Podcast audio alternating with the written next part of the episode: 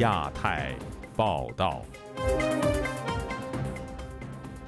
各位听友好，今天是北京时间二零二二年八月六号星期六，我是佳远。这次亚太报道的主要内容包括：中国对台湾持续高压逼迫，美国利弊擦枪走火；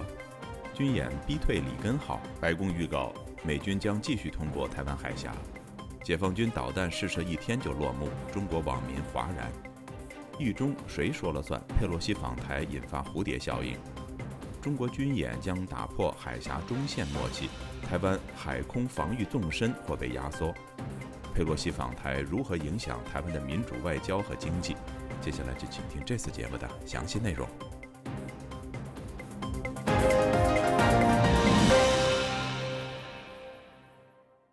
美国国会众议院议长佩洛西顺利访台后，中国连日在台海周围举行军事演习，并发射了至少十一枚导弹。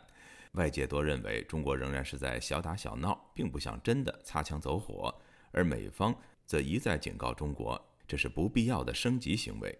在瞬息万变的台海形势中，中美双方将如何展开下一步行动，引发外界的广泛关注。以下是记者王允的报道：中国方面对佩洛西访台的反应方式还在继续演化。继周四在台海周边发射了多枚导弹后，中国政府又于周五宣布取消或暂停与美国官方的八种沟通机制，包括军方会谈、防务磋商以及气候谈话等等。白宫国安会发言人科比周五在记者会上直斥这种做法是不负责任的。China's not just 中方所惩罚的不只是美国，实际是全球。现在全球最大的不作为是拒绝采取决定性的步骤去阻止气候危机。这一危机波及的是那些受海位上涨影响的太平洋岛国和我们在欧洲的盟国。科比这几天针对中方的行为说了好几次的不负责任。昨天，他也谴责中国军队在台海发射导弹的行为是不负责任的升级。现在看来，中美双方都认为责任在对方。中国外交部官网周五刊发消息说，对佩洛西及其直系亲属实施制裁，虽然并没有公布制裁的具体内容。而在周五的记者会上，当有媒体提及中方要求美方纠正错误时，科比反驳说。是中方的行为使得紧张形势升级。我们说过，是中国方面发出那些威胁性的信件，是中国方面试图推动紧张局势，提升军事行动。这里没有什么是需要美方来纠正的。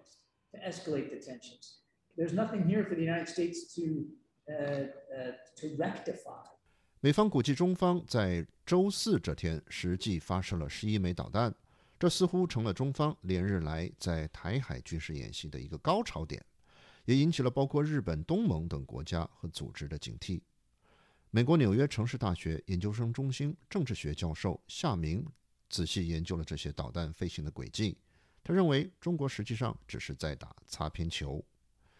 他分析说，中国军队还是非常小心，在布局和做事方面还是有一定的底线，不愿意擦枪走火。美方显然也很警惕对抗局面的出现。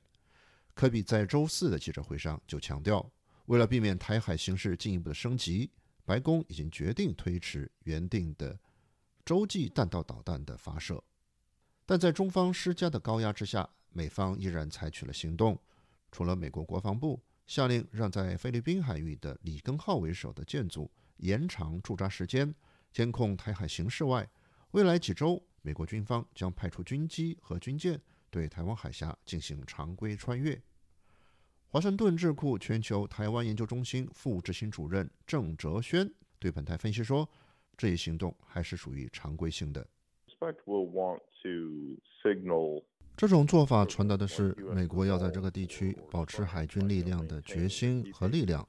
并不是想进一步的激化现在的局势。” To sort of further inflame the situation。台海形势趋紧，正背靠中共高层一年一度的北戴河会议。虽然外界无法得知北戴河会议具体的举行时间，但时间上的靠近让外界猜测中国在台海的行动计划与中共高层的关系。夏明认为，台海问题现在对于习近平来说是一把双刃剑，如果利用得好，这可能有利于他的连任；但如果利用的不好，发展成危机，这可能让习近平不堪重负。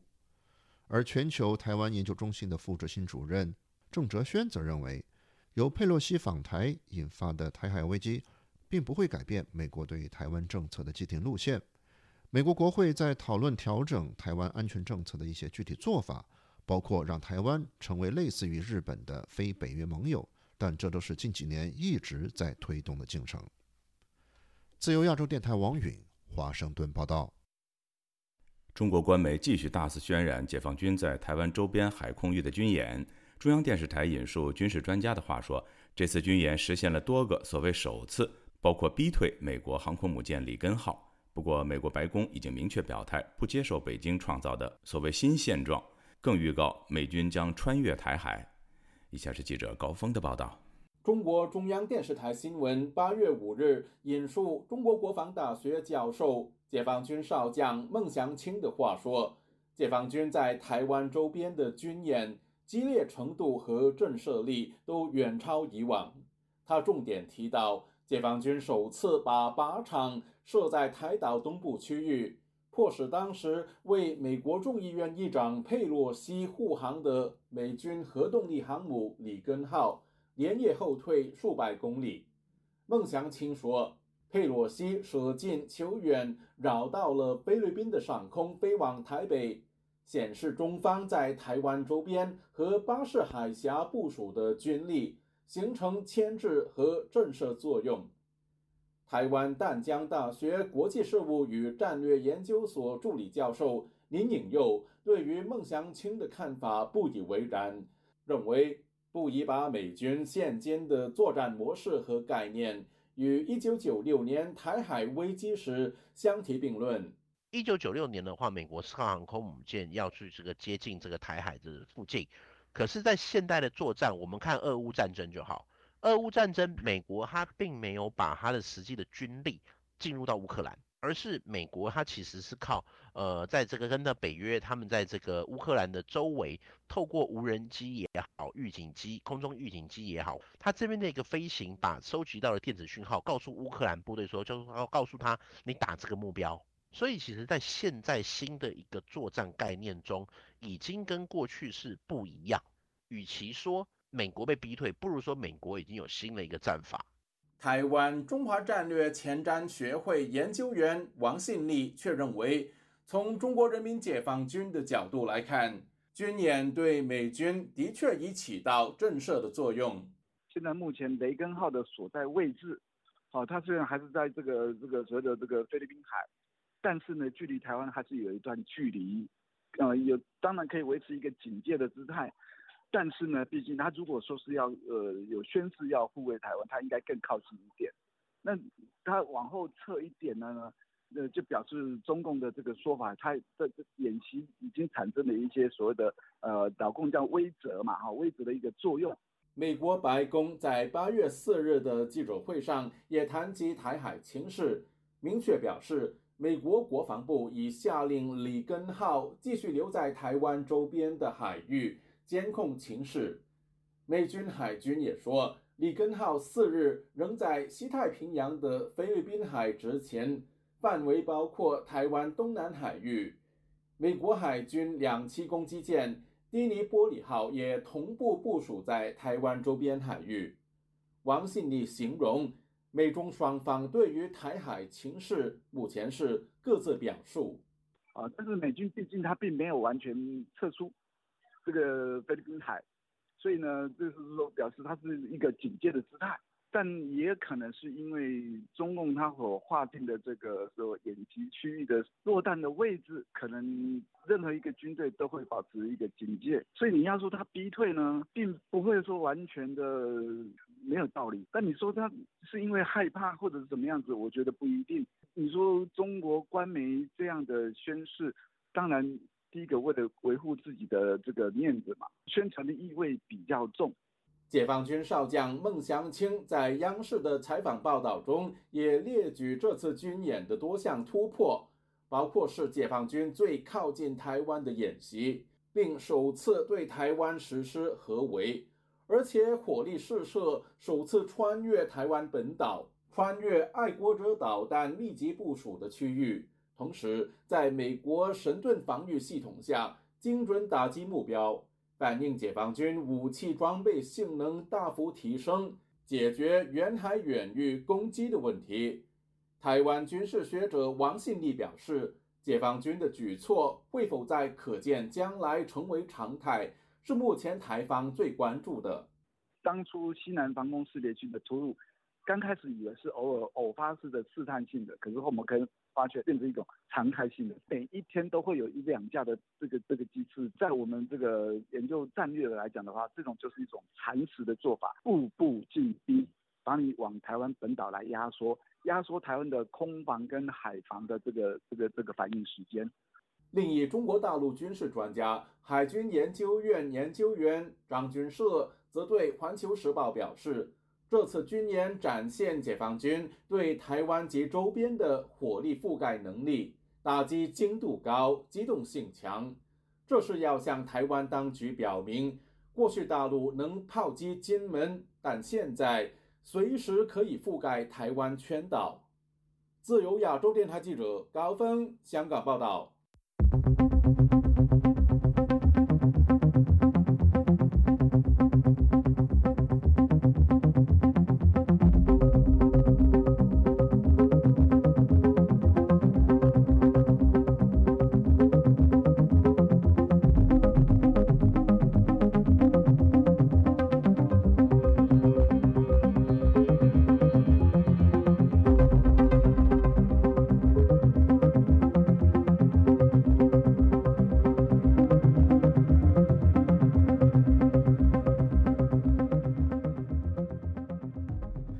解放军在台湾周边海域展开军演，但本周四发射完十一枚导弹数小时后，军方就宣布实弹发射训练任务已圆满完成，解除相关海空域的管控，这引发网民哗然，嘲讽“炸鱼任务一天完成”。以下是记者古婷的报道：中国军方宣布，八月四日十二时至七日十二时，在台海周边六处海域空域进行军事训练，并组织实弹射击。据台湾国防部通报，解放军共发射了十一枚东风系列弹道导弹。发射数小时后，解放军东部战区发言人施路易对外公布，解放军东部战区火箭部队对台岛东部外海预定海域实施多区域、多型号长导火力突击，导弹全部精确命中目标。检验了精确打击和区域拒止能力，整个实弹发射训练任务已圆满完成，解除相关海域空域管控。上述消息发表后，网络小粉红大感失望，纷纷留言问为什么这么早就结束了实弹演习。微博网民风云回来了写道：“什么意思？后面两天不射了？”还有网民留言：“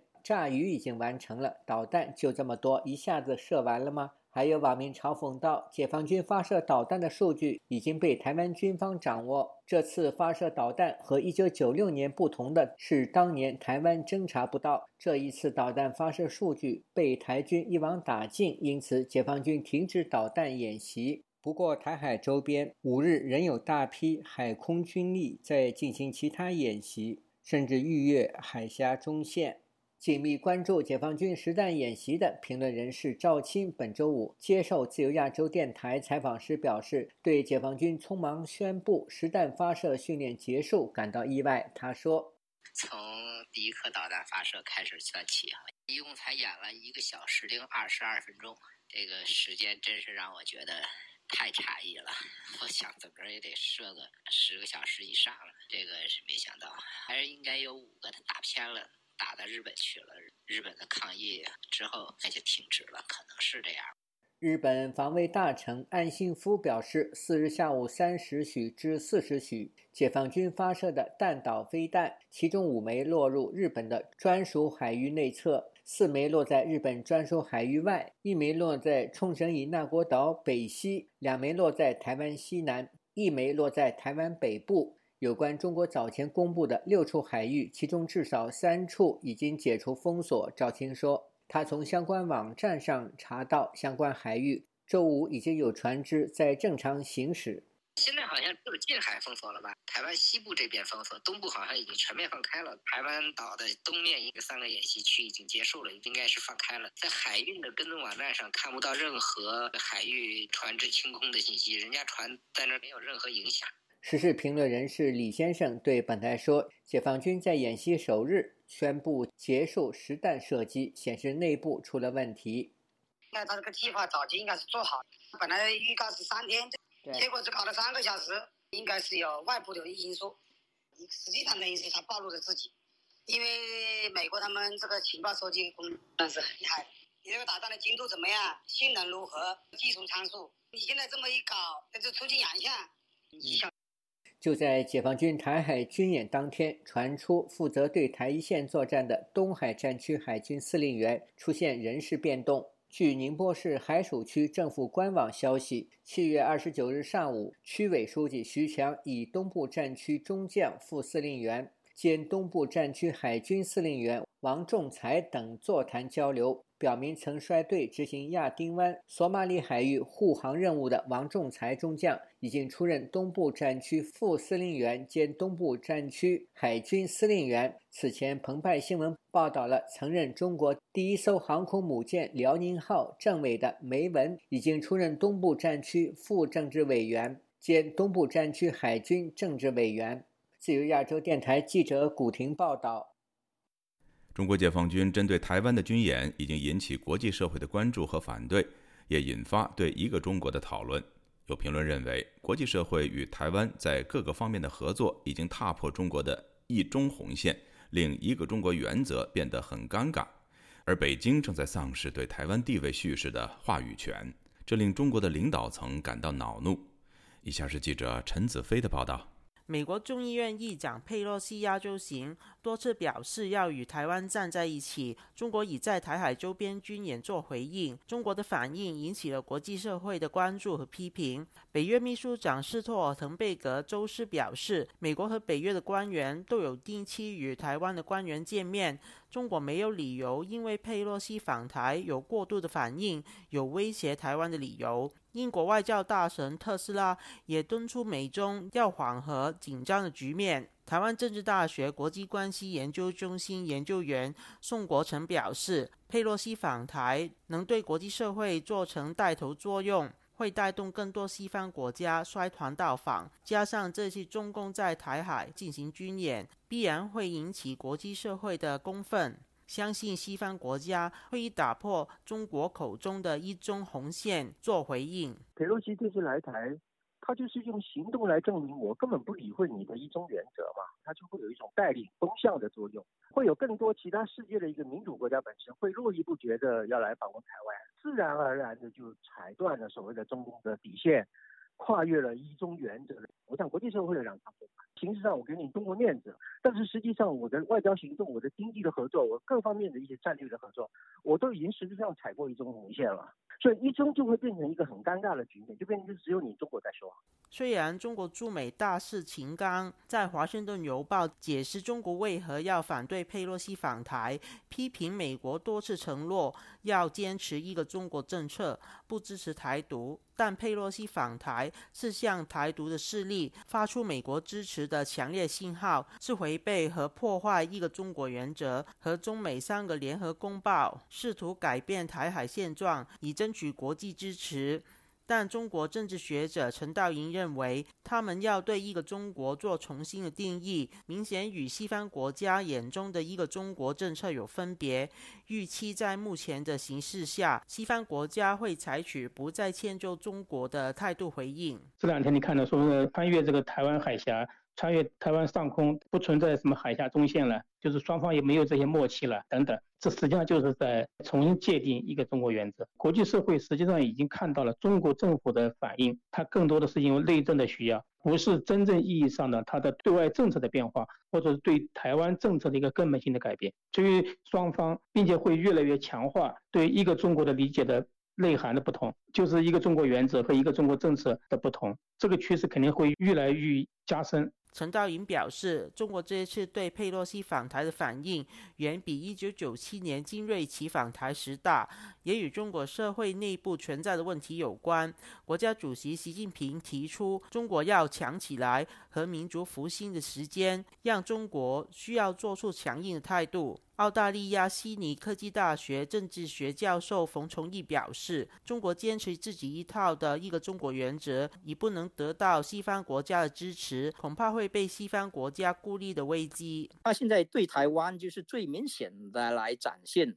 他对民主自由的蔑视，对法治的蔑视。中国的市场当然还在，但是以中国已经变成对民主世界的威胁，对世界和平秩序。”值的威胁，这个养虎为患。台湾和中国大陆的竞争和对峙是民主和专制的对峙，所以这个西方不能让 台湾输了，所以他必须必须遏制他，会孤立中国。所以最后他的对台湾的保护就不仅仅是从经济上的考虑，他有这个核心价值观，他的核心利益在这个地方。但台师大政研所教授范世平表示。国际社会这次对台湾的支持，没有真正改变他们对一个中国原则的认同。他相信，在一个中国的问题，中国和西方社会会保持各说各话的状态。就亚洲电台记者陈子飞台北报道。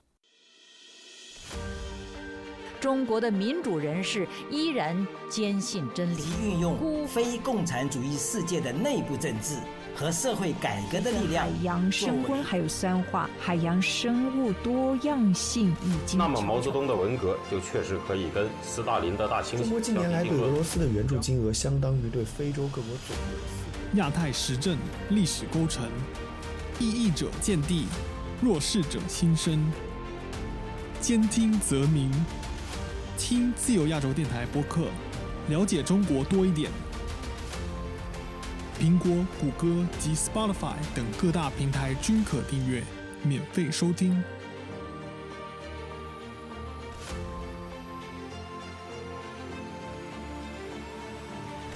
台湾国防部证实，截止到星期五，六十八架次解放军军机、十三艘次军舰在台海周边演习，部分逾越了台海中线。此前，中国发射十一枚导弹，除了台湾南北两端外，还落在了东部海域。有分析认为，这明显是针对美日所谓反介入，但目前没有看到中国方面大肆宣传使用的反舰弹道导弹。以下是记者黄春梅发自台北的报道：中共结束第一天实弹操演后，台湾国防部周五傍晚发布，累计到下午五点为止，中共军机六十八架次，军舰十三艘次，持续在台海周边频密的活动。部分并逾越海峡中线，严重破坏台海现况。国军除了第一时间广播驱离，并运用空中侦巡兵力、海军舰艇以及暗制飞弹系统视切应处。对于共军刻意逾越海峡中线侵扰台湾周边海空域的行为，国防部表达谴责。此前，中国宣称台湾海峡是中国的内海。这一次演习，中共军机舰频频挑战海峡中线。台湾国防大学中共军事事务研究所所长马正坤四日示警：这一次共军演习行动结束后，将彻底打破两岸两军存在多年的海峡中线默契。这两年已经开始逐渐松动，未来将全面打破。当未来共军机舰跨越海峡中线，还有贴近。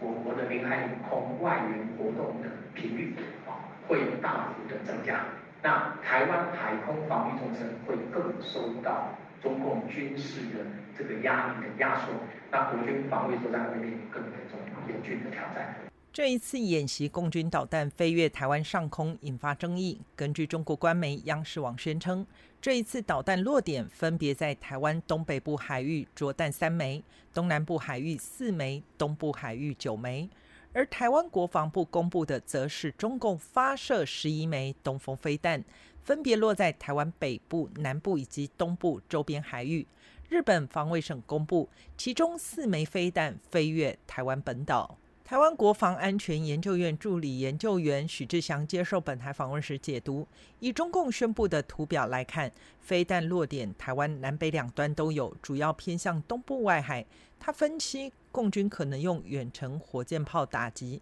比较近的海峡用 PCL 一九一多管火箭炮，火龙四八零型则是打到东部外海。既然都已经可以打到。东部外海在太平洋的地方，那么他要台湾的全全境各处也是他可以攻击目标。这当然还是一个心理上的一种恐吓，一种用武力威逼，让 让台湾希望能够让台湾人感到害怕。本台军事评论员齐乐意表示，飞弹落在台湾南北两端，这与九五九六年台海危机一样，刚好落在台湾海空运输线上，代表它有封锁台湾的能力。其乐意进一步指出。今年落点在台湾东部海域，明显针对美国与日本。共军采取双保险做法，既有海空兵力在东部海域，后方又有常规的弹道导弹支持，有双重考虑。它的导弹可以打在这个方呃方向，这个也是美国介入台海的主要作战方向，也保护他们自己的海空兵力在这一带展开的时候啊。后面有导弹可以替他们护航。徐志祥提到，飞弹试射落点在东部，当然有反介入的意味。然而奇怪的是，如果拒止外力介入，应该多试射一点反舰弹道飞弹。尽管目前中共仍未公布详细的弹种，但至今仍未听闻有反舰弹道飞弹。他们会也如果还要强调反击的话，那这一点上面他们的宣传应该也会在大肆宣传才对。但是我又没有看到这个。共军在台海举行大规模演习后，台湾总统蔡英文四日晚间先发表中文视频谈话。五日下午，蔡英文透过推特以英文和日文表示，台湾政府和军方正在密切关注中国的军事演习以及资讯战行动，并会随时准备做出必要的反应。蔡英文呼吁国际社会支持民主台湾，遏制区域安全局势的升温。自由亚洲电台记者黄春梅台北报道：美国众议院议长佩洛西无惧北京恫吓访问台湾，获得国际社会的支持。台湾表示，已经有超过四十个国家的友人表示声援。同时，中方也表示，有一百六十多个国家重申坚持一个中国的政策，并有多国的政党政要反对佩洛西访台。佩洛西此行对台湾的民主、人权以及外交和经济方面到底会产生哪些影响呢？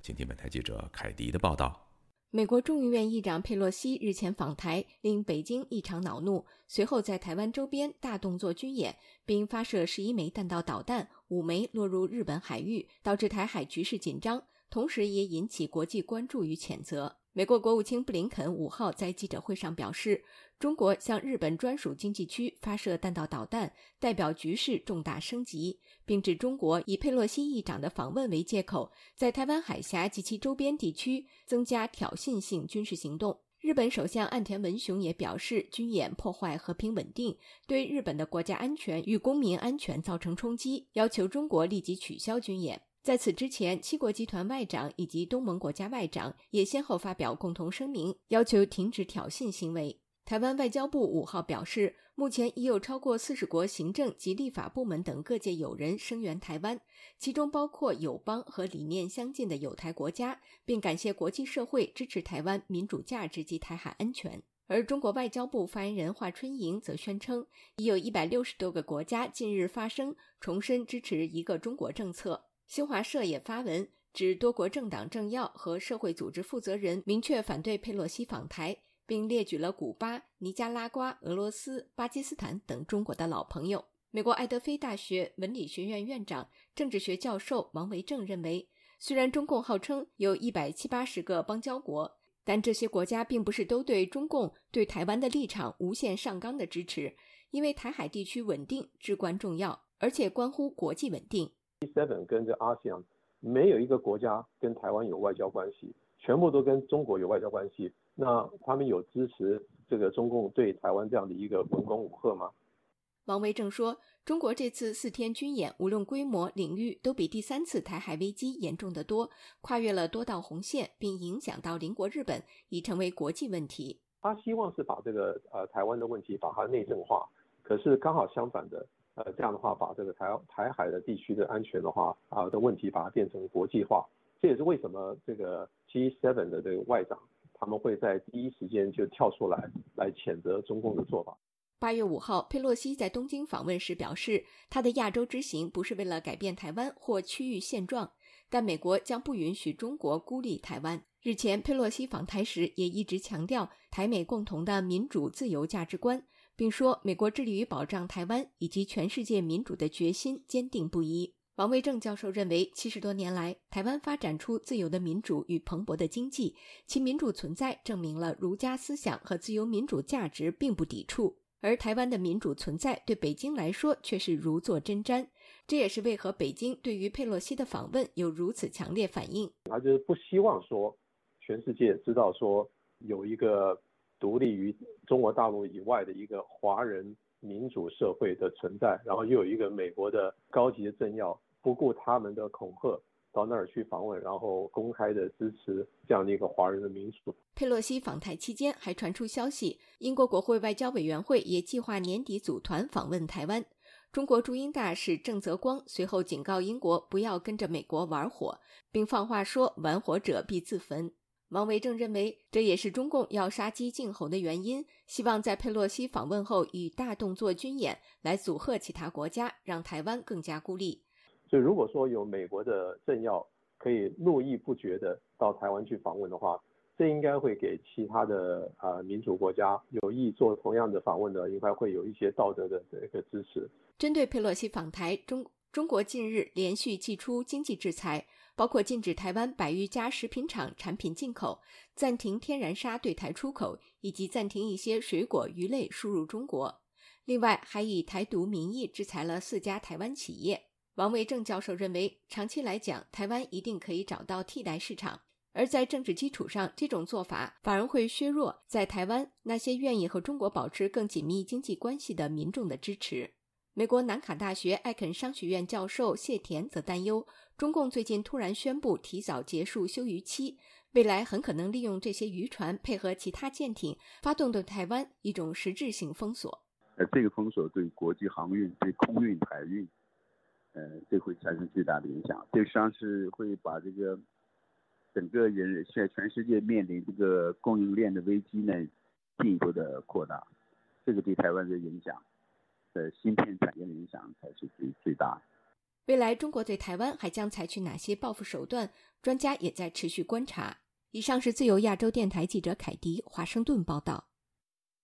中国对台进行实弹演习期间，发射十一枚东风十五系列的短程导弹。其中有五枚落入了日本专属海域，日本政府已经向中国提出抗议，并呼吁立即停止军演。日本首相岸田文雄更谴责中国向台湾周边发射导弹的做法。请听记者古婷的报道。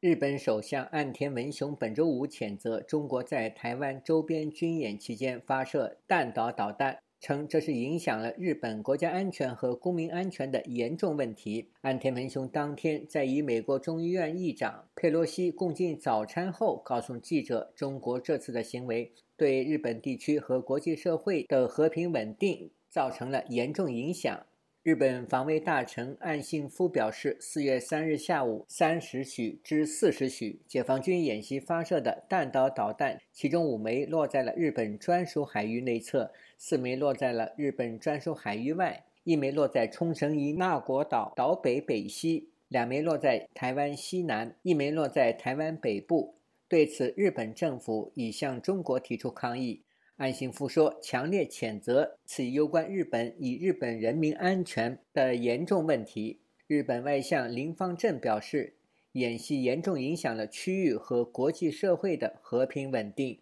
呼吁中国立即停止军演。”对此，中国外交部发言人华春莹则回应：“中日并未对相关海域正式划界，所以不存在所谓的日本专属经济区，因此也没有所谓的中国飞弹射入日本。”专属经济区的问题，不愿具名的军事学者李先生对本台表示：“东风十五系列导弹采用了冷战时期的美国及西方技术，如今早已淘汰。这次五枚导弹落入日本专属海域，暴露出解放军导弹发射技术的弱点。”他说：“那个导弹技术比较落后，它用的应该就是美是民用的 GPS 信号技术，然后做指导。东风十五是人家美国援助的，当时美国属于代差不大的一个技术，对苏联吧，所以打偏了也正常。我觉得新的可能打得更不准。据东方网报道，解放军东部战区分别以东风十五 B 和 PCH 幺九幺型箱式火箭炮系统对台进行实弹发射。另据大陆军事专家称，这次陆军使用的火箭炮进行实弹射击成本相对较低，而参与这次军演的。东风十五短程弹道导弹是中国航天工业部于一九八五年研发的短程弹道导弹，射程大约六百公里，是指美俄冷战时期英美等国支援大陆相当多的军事技术。因此，东风十五采用了美国全球定位系统的民用版讯号作为末端制导的手段。日本静冈大学教授杨海英周五对本台表示，日本政府已经向中国提出了强烈抗议，并取消。了两国外长原定会面的计划，他说。而且我听说王毅外长和这个林外长的见面也取消了，所以今年本来说是这个要九月份中日国交正常化五十周年，但是这个几个飞弹打的呢也没法这个庆祝了。现在是不知道是有意偏的还是无意偏的，现在也没办法确定。日本经济新闻报道。日本外长林方正原定四日跟中国外长王毅在金边会谈，疑因军事事件生变，当天的会谈原定时间之前两个小时，中方告知取消，王毅匆忙离去。杨海英说：“解放军发射导弹，也让很多人看到解放军的实力，并非官方宣传的那样，想打哪里就打哪里。”他说：“日本方面发现，进一步发现解放军的这个实力其实是没有外界预想的那么厉害，所以多少年解放军 操练结果呢，也让外界知道他是这个半斤八两。”美国国家安全顾问沙利文认为，中国的军事演习无必要的升级了紧张局势。他说：“美国不希望升高局势，但是如果你升高，我们不会被你吓倒，会有所作为。”本周四，美国一架 R 七幺三五 S 眼镜蛇球导弹观测机从冲绳加手纳基地出发。前往台岛方向监视解放军在台岛周边的演习。里根号航母巡航范围也包括台湾东南部海域。一位美国海军官员向路透社表示，部署 F 三十五 B 战机的蒂利波里号两栖攻击舰也在台湾东部海域执行任务。自由亚洲电台记者古婷报道。如今，习近平下令打破惯例，安排赵克志赶在中共二十大召开至今还有四个月。公安部还有一个习近平的嫡系，叫孙新阳中。犯了死罪的孙立军是否还会被习近平下令？所以，如果王小红只以公安部党委书记职务进入二，自由亚洲电台的夜话中南海节目，为您关注中共高层人事动向，分析中共内部错综复杂的派系分野。梳理派别势力分布及权力斗争的历史演进，探讨中共高层人事异动及权力分配如何影响未来政策走向。主持人高鑫先生长期从事中共高层研究，已撰写近二十部相关研究专著，是海内外知名专家和时事评论员。敬请关注。夜话中南海节目，中国对台实战军演，台湾晶圆代工大厂联华电子荣誉董事长曹兴诚五号召开记者会，宣布将捐赠一亿美元协助台湾加强国防。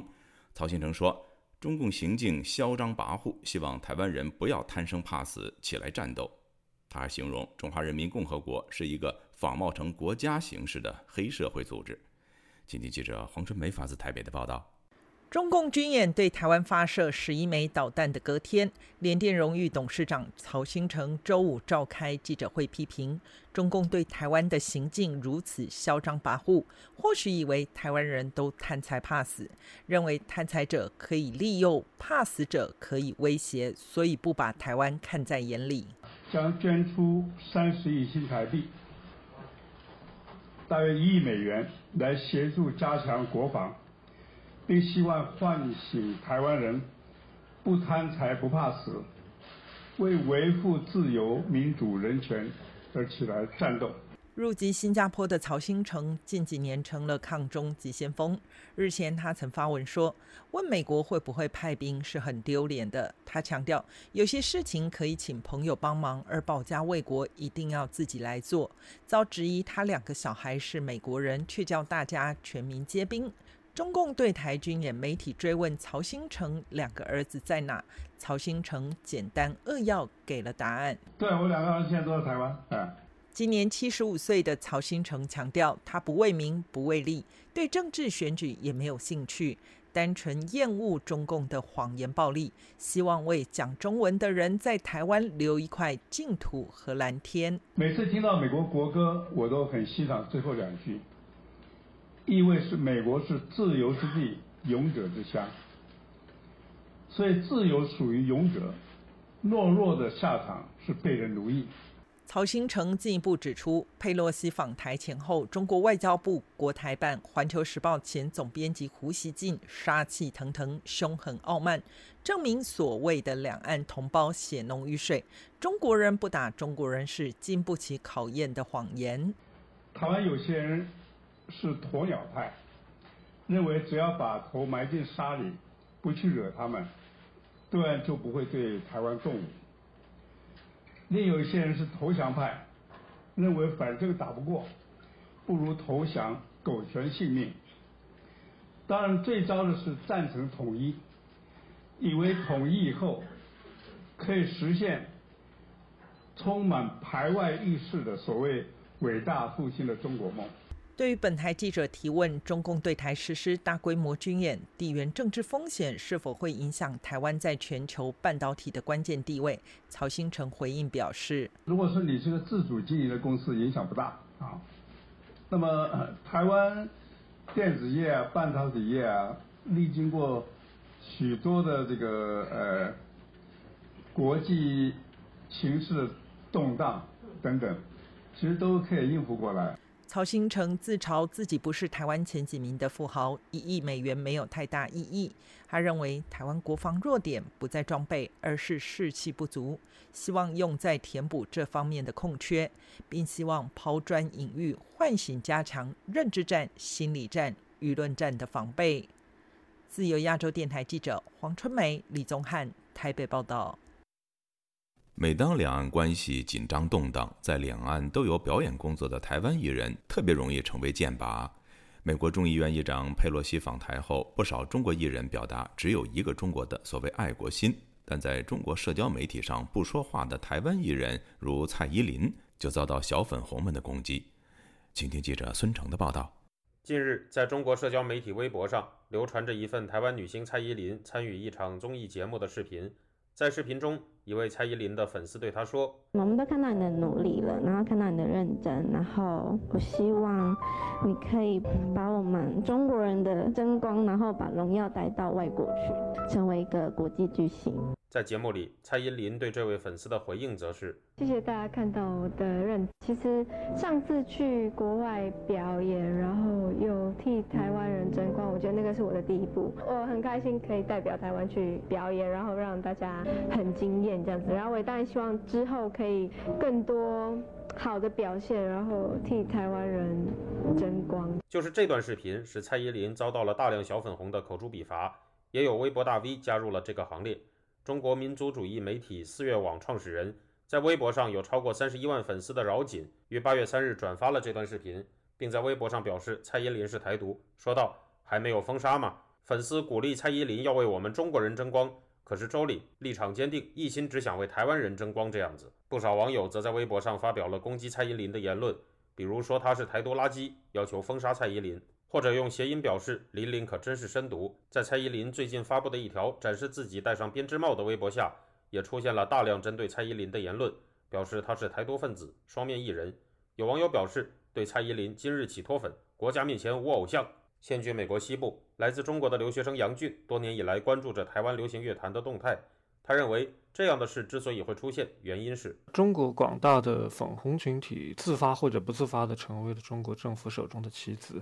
有组织的去明星社交网络下面留言，甚至指责谩骂。只能说，中国数十年的洗脑教育已经培养出全世界最大的网络暴力群体。遭到小粉红出征的台湾明星不仅只有蔡依林一人，台湾明星田馥甄曾因在佩洛西访台之际，于社交软件 IG 上发布了自己吃意大利面。以及表示自己不用打肿脸，午睡醒来就是肿脸，就遭到了小粉红在微博上的出征，认为由于佩洛西是意大利裔，田馥甄是在借意大利面进行影射。此外，在中国网络上，田馥甄的一首讲述人际关系的歌曲《离岛》也被不少网民认为在宣扬台独，并遭到了下架的命运。就隔着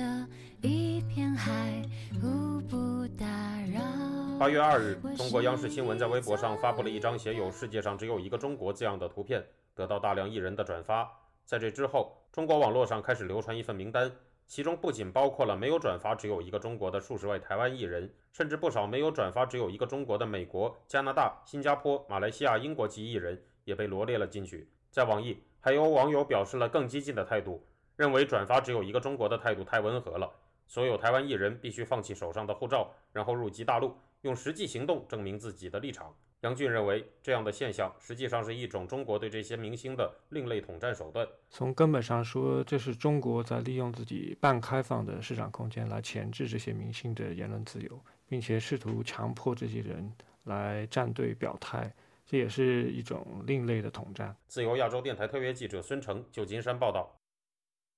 七月一号，在香港主权移交二十五周年的庆祝仪式以及新任特首的就职典礼上，习近平宣布：“真正的民主到来了。”北京高调吹捧香港繁荣盛世的语句，却与实际数字以及许多香港居民的生活脱节。曾经被承诺五十年不变的香港，这些年来发生了什么样的变化呢？当街头的抗争不在，下一个二十五年，随着香港人的离散。一场保卫香港记忆的战争正在世界各地展开。以下是本台记者唐佳杰的报道：回归祖国后，香港同胞实现当家作主、港人治港、高度自治，香港真正的民主由此开启。二零二二年七月一日，香港主权移交的二十五周年纪念日。中国国家主席习近平在纪念大会及新政府的就职典礼上宣誓：“真正的民主到来了。”一九九七年，英国结束一百五十六年的殖民统治，将香港主权移交中国。中国在基本法中承诺，香港不实行社会主义制度和政策，保持原有的资本主义制度和生活方式，五十年不变。五十年只走了一半。不变的承诺却像到了终点。香港历经二零一九年百万人上街头的反送中条例抗争，二零二二年国安法的正式生效，两年内一百九十八人因国安法被捕，包含香港苹果日报、立场新闻等四家新闻机构被关闭，以及上万港人离开香港。美国、加拿大、澳洲、英国、日本等国际社会民主政体陆续为中国未能履行中伊联合声明和基本法发出批评、警告，甚至寄出制裁。七月一日，这场戒备森严、五星红旗飘扬，并以普通话进行的庆祝仪式上，北京向世界展示着对香港的全面控制，以及对国际准则的藐视。只要我们毫不动摇的。坚持一国两制，香港的未来一定会更美好。习近平还在演说中强调，只有忠于中国政府的爱国者才能治理香港。六十四岁的前香港安保局长李家超在习近平的见证下宣誓就职，他是香港主权移交以来第一位警官出身的行政长官，也是二十五年来特首选举首次唯一的候选人。一国两制是香港社会最佳制度保障。致辞中，李家超附和着北京对香港民主运动的诠释。他把反送中运动称作社会暴乱以及外部势力干预香港事务，危害国家安全。习近平访港的一天半行程，香港的天候并不好。在南海形成的芙蓉台风挟着强风扑向香港，一些香港网友在网上嘲讽写道：“天公作美。”事实是，七一对香港人来说从来不是庆祝的日子。前香港理工大学应用社会科学系助理教授吕清湖回忆道：“过去七一都是去游行嘛，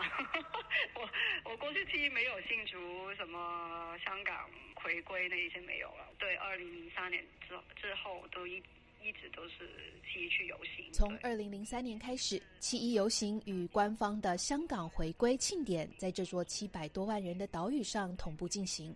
仿佛一种独特的民主标记。二零二零年，国安法选在六月三十日强行通过，七月一日实行。北京为这个日子正式盖上威权统治的封印。七一游行不在，消失的还有六四维园纪念活动或对威权提出质疑的声音。长期钻研移民与家庭研究的李清湖还发现，香港官方不再公布移民数字，但是呢，就不知道为什么在对一八年之后就没有。嗯，说因为我自己都是做这一方面的研究，哎，为什么没有这个数字呢？去了哪里？李清湖告诉本台。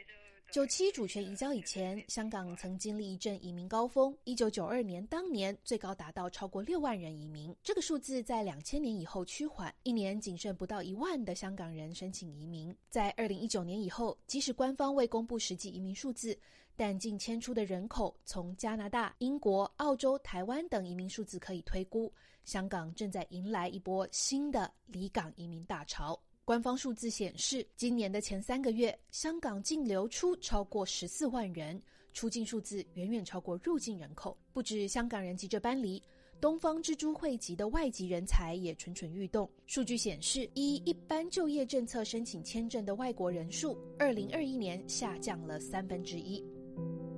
九零后的台湾人王思雨曾在二零一一年高中毕业后选择到香港念书与工作。他说：“如果是现在，他不会再这么选择。现在大概不会去念。我觉得生活上的不安定的感受会太强。”就是王思雨的经历是许多曾经选择香港移居的人们熟悉的故事。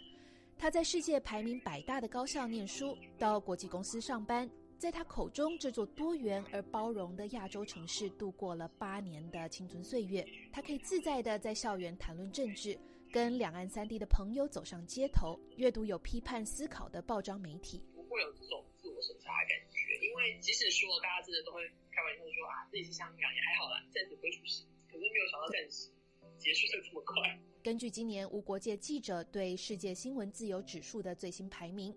一百八十个国家地区中，香港从二零零二年的第十八名大幅下降到第一百四十八名。前香港浸会大学的社会系助理教授李耀泰也在二零二一年决定离开香港。其实我会比较，就是比较悲观吧，因为我觉得现在其实它会越来越像是一个所谓内地县县城市，比如像上海、像北京，就越来越像香港。啊，过去这样子的一个 uniqueness，就保有中华文化，又同时有从资本主义、西方啊民主、自由、人权价值的这样子的一个交汇所在，uniqueness 我觉得是在逐渐流失。王思雨说，这两年许多在香港的朋友删除社媒账号或改了头像，大家不再敢公开热议政治时事。他说，下一个二十五年可能会变成记忆的战争。官方的叙事越来越强，越来越完整，并透过教育去植入香港人的心中，这让他对香港的未来感到担心。移居台湾的吕清湖对香港的未来虽然悲观，但不是太绝望。香港人有一些人可能慢慢就会习惯，但是我觉得有一部分人。希望是一呃，大部分人呃是默默的去抗争，或是去坚持一些自己固有的理念。香港的未来，我是我是从人去看的。我觉得每一个人都有他自己的角色，就是好像就是那个考据呃，兄弟爬山的，就是你在香港的或是在外国的，自己有自己可以做的一些岗位，那就自己努力就就做吧。李耀泰把在香港民主运动期间搜集的连农墙资料带到了澳洲，他正在进行着记录与研究的工作。王思雨说自己像是半个香港人，他在同理香港处境的同时，更觉得有责任把香港作为自由开放城市的记忆传承下去。自由亚洲电台记者唐佳杰，华盛顿报道。听众朋友，接下来我们再关注几条其他方面的消息。中国驻法国大使卢沙野星期三接受法国媒体采访时，指佩洛西访台是无用的挑衅，制造了许多危险。他又说，十年前、二十年前，台湾人民是支持统一的，是台湾民进党的极端宣传造成了当前台湾支持独立的比例上升。卢沙野说，统一后我们要进行再教育，相信那时台湾人会再支持统一。中国外长王毅星期五警告美国不要轻举妄动，不要制造更大的危机。针对中国军方近日在台湾周边海域进行军演，王毅星期五在柬埔寨首都金边出席中国东盟外长会后表示，这是为了维护国防需要，表明反对台独的决心。他还说，如果谁想让局势继续升级，那就是别有所图。王毅强调，美国应该在台湾问题上尊重中国主权和领土完整。不再纵容和支持台独势力。与此同时，美国国务卿布林肯五号在柬埔寨首都金边的记者会上表示，中国向日本专属经济区发射导弹，代表局势重大升级。布林肯说，中国选择反应过度，并以佩洛西议长的访问为借口，在台湾海峡及周边地区增加挑衅性军事活动。日本政府四号表示，中国试射的导弹中有五枚落入日本专属经济区。这是中国导弹首次落入日本专属经济区。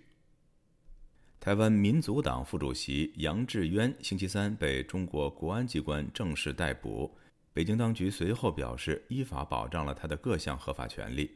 台湾陆委会星期五回应说，他们完全感受不到中方对当事人的人权保障，并呼吁台湾人前往大陆要做好风险评估。中国国台办发言人马晓光星期五表示。杨志渊的案子是中方以涉嫌分裂国家罪和煽动分裂国家罪追究所谓台独分子刑事责任的首例案件。各位听众，这次第二台报道播送完了，谢谢收听，再会。